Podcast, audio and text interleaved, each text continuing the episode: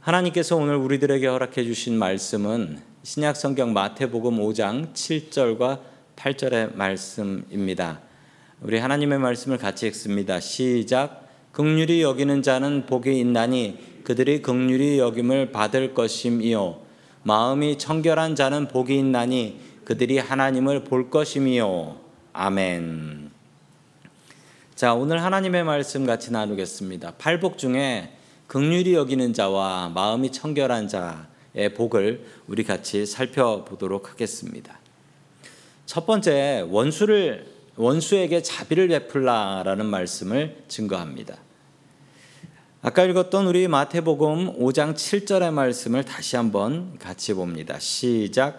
극률이 여기는 자는 복이 있나니 그들이 극률이 여김을 받을 것이미요. 아멘. 여기서 극률이 여긴다라는 말은 무엇일까요? 극률이 여긴다. 뭐 한국말로는 조금 어려운 말입니다. 왜냐하면 잘 쓰지 않는 말이지요. 우리가 평소에는 극률이 여긴다 이런 말은 잘 사용하지 않는 말입니다. 이 극률이 여긴다라는 말에 비슷한 말이 이제 자비롭다라는 뜻이에요. 극률이 여기는 것은 다른 사람을 불쌍히 여기는 것입니다. 우리 주변에는 항상 미운 사람들이 있습니다. 저 사람 왜 저렇게 사나라는 생각이 드는 사람이 있고 또 저 사람은 왜 쓸데없이 나를 그렇게 미워하나 이런 사람들도 있습니다. 이런 미운 사람들을 만날 때 우리의 반응은 크게 두 가지가 있습니다. 첫 번째 반응은 미운 사람이니까 그냥 그대로 미워해 주는 것입니다. 미워해 주는 거예요. 나를 괴롭게 하는 그 사람 미워하면 그 내 마음이 조금은 풀립니다. 속이 후련한 것 같은데 이상하게 후련하지 않아요. 왜냐하면 미워하는 마음이 계속될수록 내 마음이 병이 들기 때문입니다. 그래서 미움은 해결 방법이 아니에요. 미움에 반대되는 말은 불쌍히 여기는 것입니다. 불쌍히 여기는 마음에는 또 두 가지 목적, 크게 두 가지 정도의 목적이 있어요. 불쌍히 여길 때 다른 사람을 진짜 불쌍하고 아끼는 마음으로 불쌍히 여기는 게 있지만 반대의 불쌍히 여김도 있어요. 다른 사람을 무시하려고 불쌍히 여기는 겁니다. 다른 사람을 불쌍한 존재로 만들면 내가 더 우월한 사람이 되거든요. 저 사람 참 불쌍한 사람이야. 왜 저렇게 사니? 이 마음은 그 사람을 아끼고 사랑해서 불쌍히 여기는 게 아니라 저 사람을 깔아뭉갰으로 인해서 내가 좀 더 우월한 사람처럼 느껴지기 때문에 그렇게 불쌍히 여기는 거예요. 이건 바른 긍휼이 아닙니다. 그렇다면 제대로 된 긍휼, 자비는 무엇일까요? 누가복음 10장에 보면요. 예수님께서 선한 사마리아인의 비유를 들어서 이 자비가 무엇인가, 긍휼이 무엇인가를 설명해 주셨습니다. 예루살렘에서 여리고로 내려가는 길이었는데 그 길에 강도 만난 사람이 있었습니다. 실제로 예루살렘에서 여리고 내려가는 길은 강도가 많습니다. 정말 길이 험해요. 길에 쓰러진 피해자를 제일 먼저 발견한 사람은 예루살렘 성전에서 자신의 순번을 마치고 내려가던 제사장이었습니다. 그 다음 그 사람 그냥 지나가 버렸어요. 그 다음 레위인이 발견을 하게 되는데 레위인은 종교인 아니겠습니까? 레위인들도 순번을 정해서 예루살렘 성전에서 섬기고 그리고 내려가는 길이었습니다. 하나님의 일을 하고 돌아가는 길이었죠. 그도 그냥 지나가 버립니다. 그 마지막으로 사마리아인이 이 피해자를 발견하고 도와주지요. 성경에 보면 이 중에서 이 피해자 강도 만난 사람을 불쌍히 여긴 사람은 사마리아인이다라고 기록을 합니다. 그런데 곰곰이 생각해 보면 제사장이나 레위인은 그 강도 맞아서 거반 죽어가고 있는 사람을 보면서 쌤통이다 하고 갔겠습니까? 분명히 불쌍해. 어이구, 저 사람 어쩌다가 저렇게 됐나. 근데 나는 길이 바빠서. 그러고 지나가 버린 거예요. 그들에게도 불쌍히 여기는 마음은 분명히 있었을 겁니다. 그런데 돕지 않았다라는 것이죠. 그러자 예수님께서는 이렇게 묻습니다. 그럼 진정한 이웃은 누구이냐라고 물어보시니 이렇게 대답을 했지요. 누가복음 10장 37절입니다. 시작 이르되 자비를 베푼 자니이다. 예수께서 이르시되 너, 너도 이같이 하라 하시니라. 아멘. 자비를 베푼 자다라고 합니다. 여기서 성경은 분명히 두 가지로 나눠서 설명합니다. 불쌍히 여기는 것과 자비는 다르다라는 거예요. 사람을 바라보면서 불쌍히 여기는 마음하고 자비를 베푸는 것은 다른 겁니다. 불쌍히 여기는 건 그냥 내 마음의 움직임이에요. 자비를 베푼다라고 하는 것은 나의 희생이 있는 거예요. 사마리아인은 피해자를 구했고 그리고 여관으로 데려갔고 거기에 맡겼고 그리고 자기 돈까지 써가면서 이 사람을 좀 고쳐주시오라고 부탁을 했습니다. 누구나 여러 가지 목적으로 사람을 불쌍히 여길 수 있습니다. 그러나 불쌍히 여기는 것과 자비는 다릅니다. 자비는 자신의 희생이 들어가야 자비인 것입니다. 불쌍히 여기는 사람만 되지 마십시오. 자비를 베푸는 사람이 되어야 합니다. 참된 이웃은 자비를 베푼 자라고 성경은 설명하고 있습니다. 샌프란시스코에 노숙인들이 참 많죠. 노숙인들을 보면서 불쌍히 여기는 마음을 가질 수 있습니다. 아니 저 젊은이는 멀쩡하게 생겼는데 왜 저렇게 길에서 저러고 살까라는 마음을 가질 수 있습니다.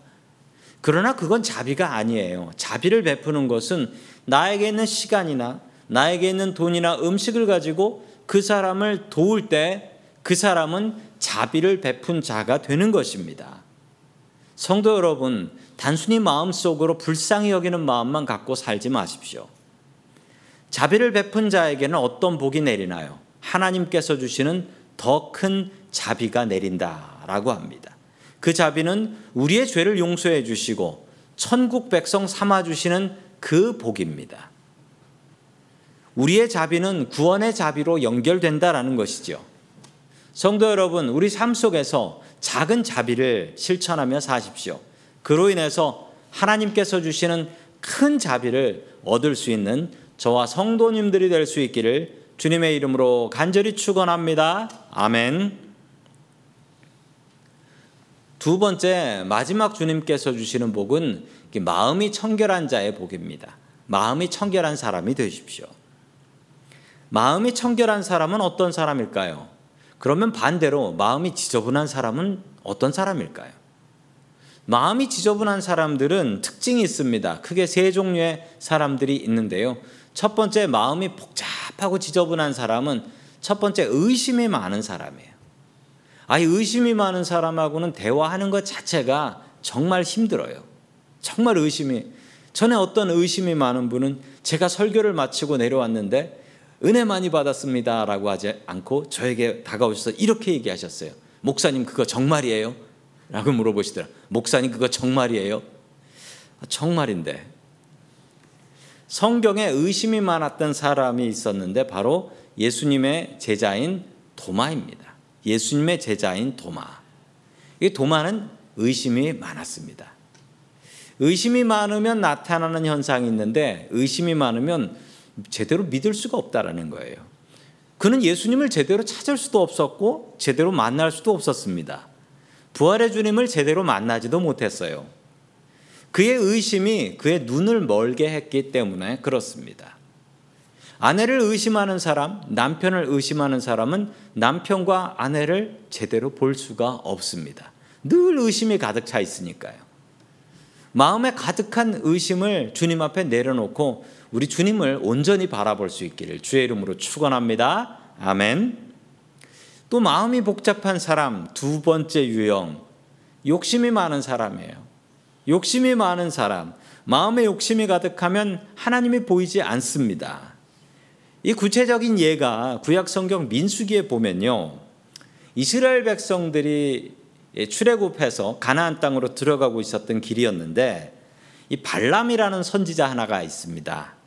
그는 선지자였습니다. 그는 발락이라는 사람에게 돈을 받고 하나님의 백성인 이스라엘 백성들을 저주해 보려고 했던 사람입니다. 그는 선지자였습니다. 선지자라 하면 보통 사람들보다는 영의 눈이 밝은 사람들 아니겠습니까? 그러나 그의 눈이 돈에 대한 욕심, 야, 저 발락이 주는 돈을 내가 받아 먹어야 되는데 이 욕심이 생기고 나니까 그의 영의 눈이 싹 멀어버렸어요.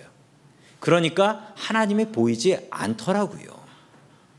하나님의 사자가 발람을 죽이려고 칼을 차고 길을 막고 있는데 발람이 타고 있었던 나귀는 야, 하나님의 사자가 칼 차고 있다. 이거 갔다간 죽는다. 피하려고 하는데 이 선지자라고 하는 영의 사람이라고 하는 발람은 하나님의 사자가 보이지 않았습니다. 이 영의 사람인 선지자가 나귀 새끼만도 못했던 것이지요. 그렇게 된 이유가 무엇입니까?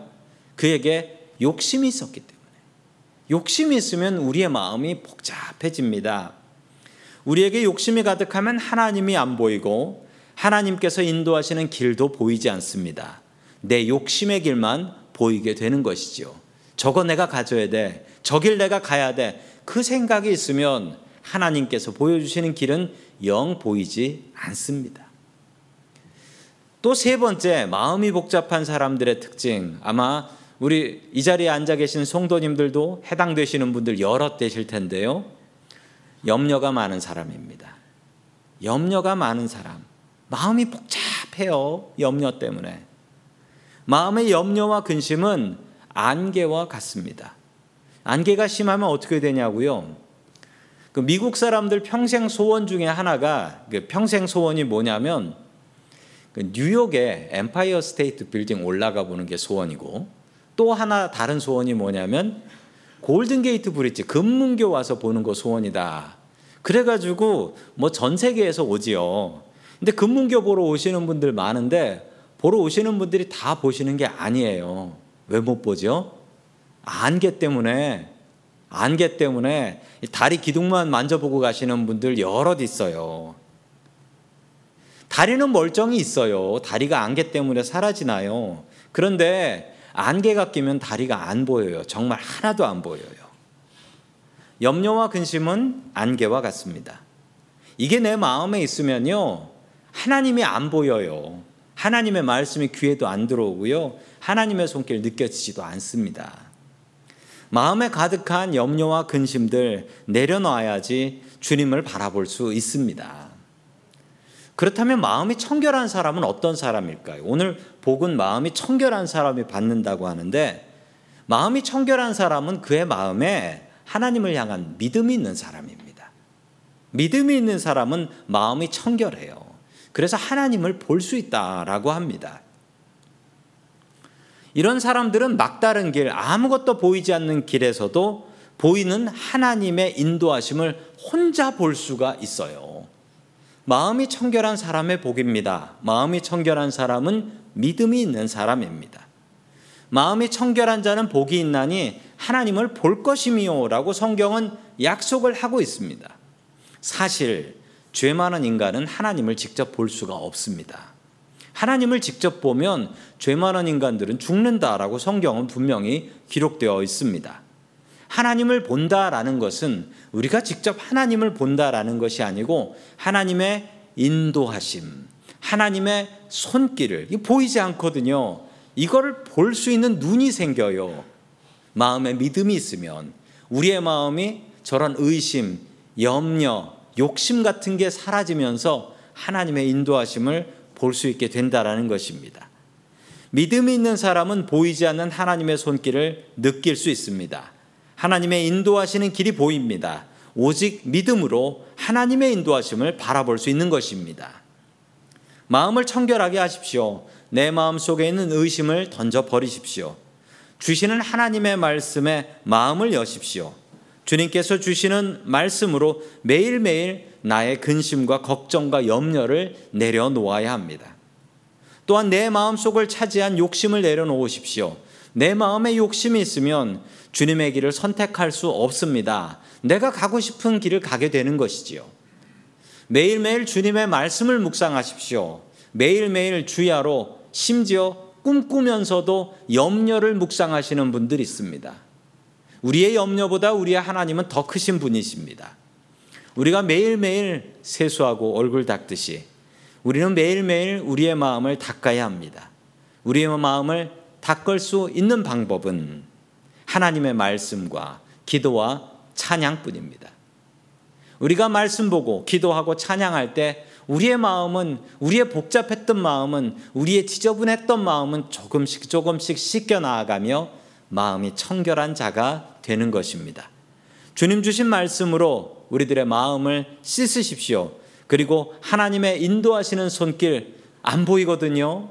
그런데 그것을 믿음의 눈으로 바라보는 저와 성도님들 될 수 있기를 주의 이름으로 간절히 축원합니다. 아멘. 다 함께 기도드리겠습니다. 우리를 주님의 제자로 불러 주시는 고마우신 하나님 아버지, 이 예배를 통하여 하나님께서 주시는 팔복을 받기를 소망합니다. 이 시간 주님께서 복 내려 주시옵소서. 주님 우리들의 마음은 다른 일을 불쌍히 다른 일을 불쌍히 여기는 마음을 갖게 하여 주시옵소서. 미워하는 마음이 더하지 않게 도와주시옵소서. 주님 우리들의 마음을 고쳐 주시옵소서. 다른 이들을 불쌍히 여기고 그들에게 자비를 베푸는 사람이 되게 도와주시옵소서. 그로 인하여 우리들도 주님 앞에서 죄의 용서함 받고 불쌍히 여김을 받게 하여 주옵소서. 주님 우리들의 마음은 의심과 욕심으로 가득합니다. 주님께서 보여주시는 길을 볼 수 없고 갈 수 없습니다. 우리들을 불쌍히 여겨 주시옵소서. 우리들의 마음을 믿음으로 가득히 채워 주시어 막다른 길 아무것도 보이지 않는 곳에서도 주님의 인도하심을 바라볼 수 있게 도와 주시옵소서. 우리를 복의 근원으로 불러 주시는 예수 그리스도의 이름으로 기도드립니다. 아멘.